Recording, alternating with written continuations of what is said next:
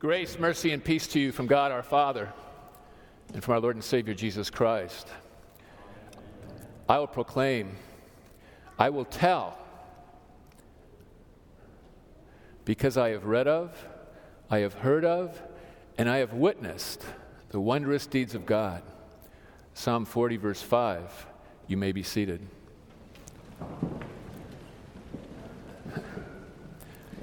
Dear friends in Christ, and I do mean friends in Christ, there's nothing like an old friend. On my first call day, back in 1972, a few days afterwards, I received a postcard from an old friend. A pastor who had worked with me over at Barnes Hospital during our seminary years. A pastor who had graduated a year before me a pastor who was now serving in the circuit that I would, had been called to. In that short little postcard, he simply encouraged me, told me how my family and I would really enjoy ministry and life in the Kansas district. And I got to tell you, this city kid from Detroit, going to rural Kansas with crank telephones and outhouses, really appreciated those words of comfort. An old friend. You know, in recent weeks here in chapel, we have become acquainted with an old friend. An old friend that's dear to each and every one of us.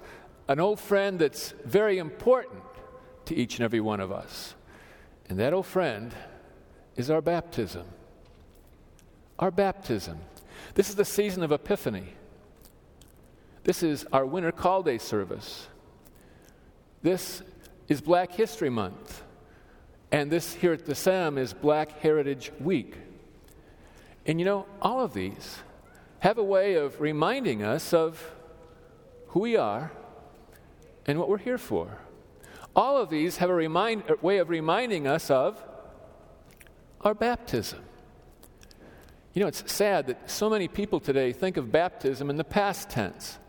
They say to themselves, well, I was baptized at Mount Calvary Lutheran Church, or I was baptized on such and such a date, instead of thinking, as they should, of baptism in the present tense.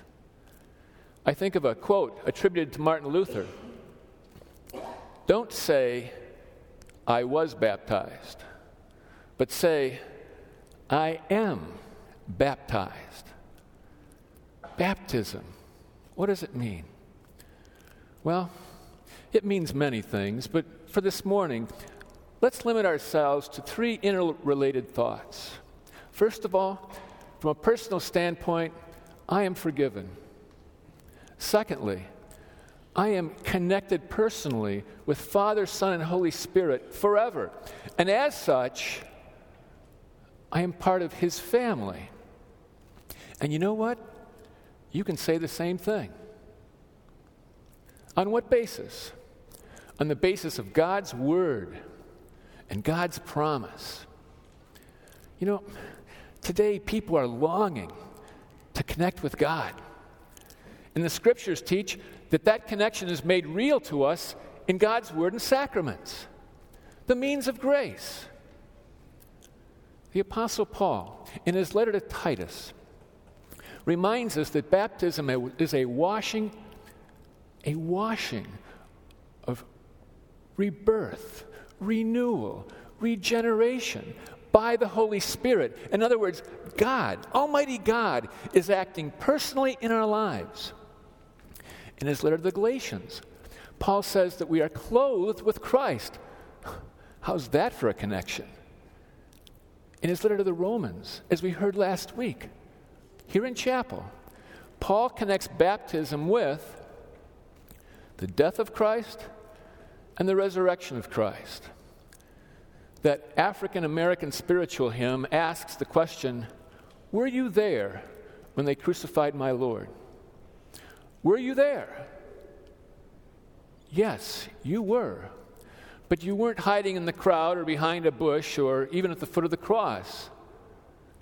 No. You were nailed to the cross with Jesus.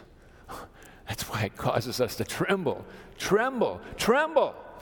And not only that, on Easter Sunday, baptism links us with Christ's resurrection. We are raised to a new life of forgiveness and reconciliation before God. And all of this goes on to tell us that baptism is not just some church ordinance, it's not just an act of obedience or a passage of life. Baptism is a means of grace. God pouring His forgiveness, His grace and mercy into our lives personally. Our name is called. The sign of the cross is put on our forehead and on our heart. God's grace comes into our life. God's name is placed upon us, and we become a part of His family forever. Dr. Kolb, in his book, Make Disciples Baptizing, teaches us that baptism was a central part of the ministry of the early church, and that it should be a central part in the 21st century church's ministry and life. Guys, you go out into your parish, I urge you, and I urge you all, don't compartmentalize baptism. Don't use it as something that's over here when I need it, but weave it. Weave it into your ministry and your preaching and teaching, in your worship life.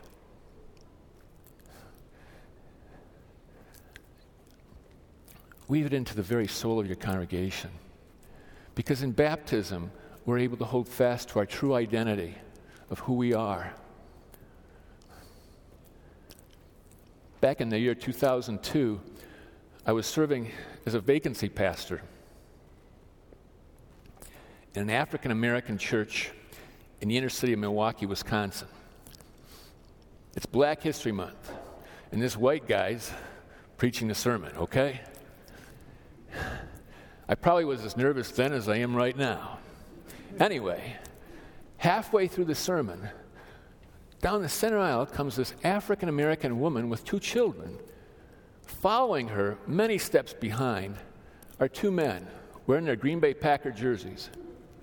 They're the fathers of these two children. All eyes were on this woman as she stops right in front of me and says, I want my kids baptized and I want them right done, baptized right now.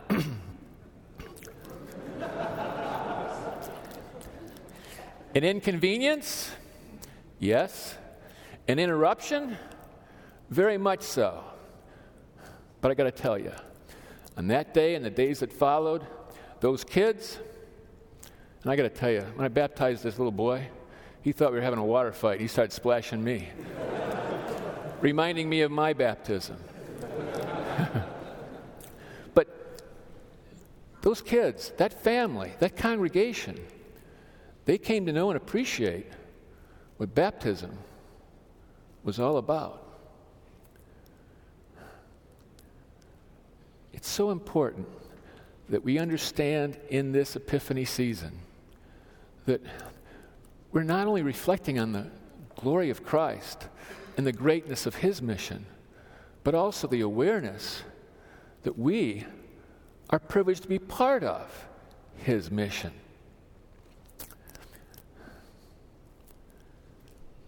It's Epiphany.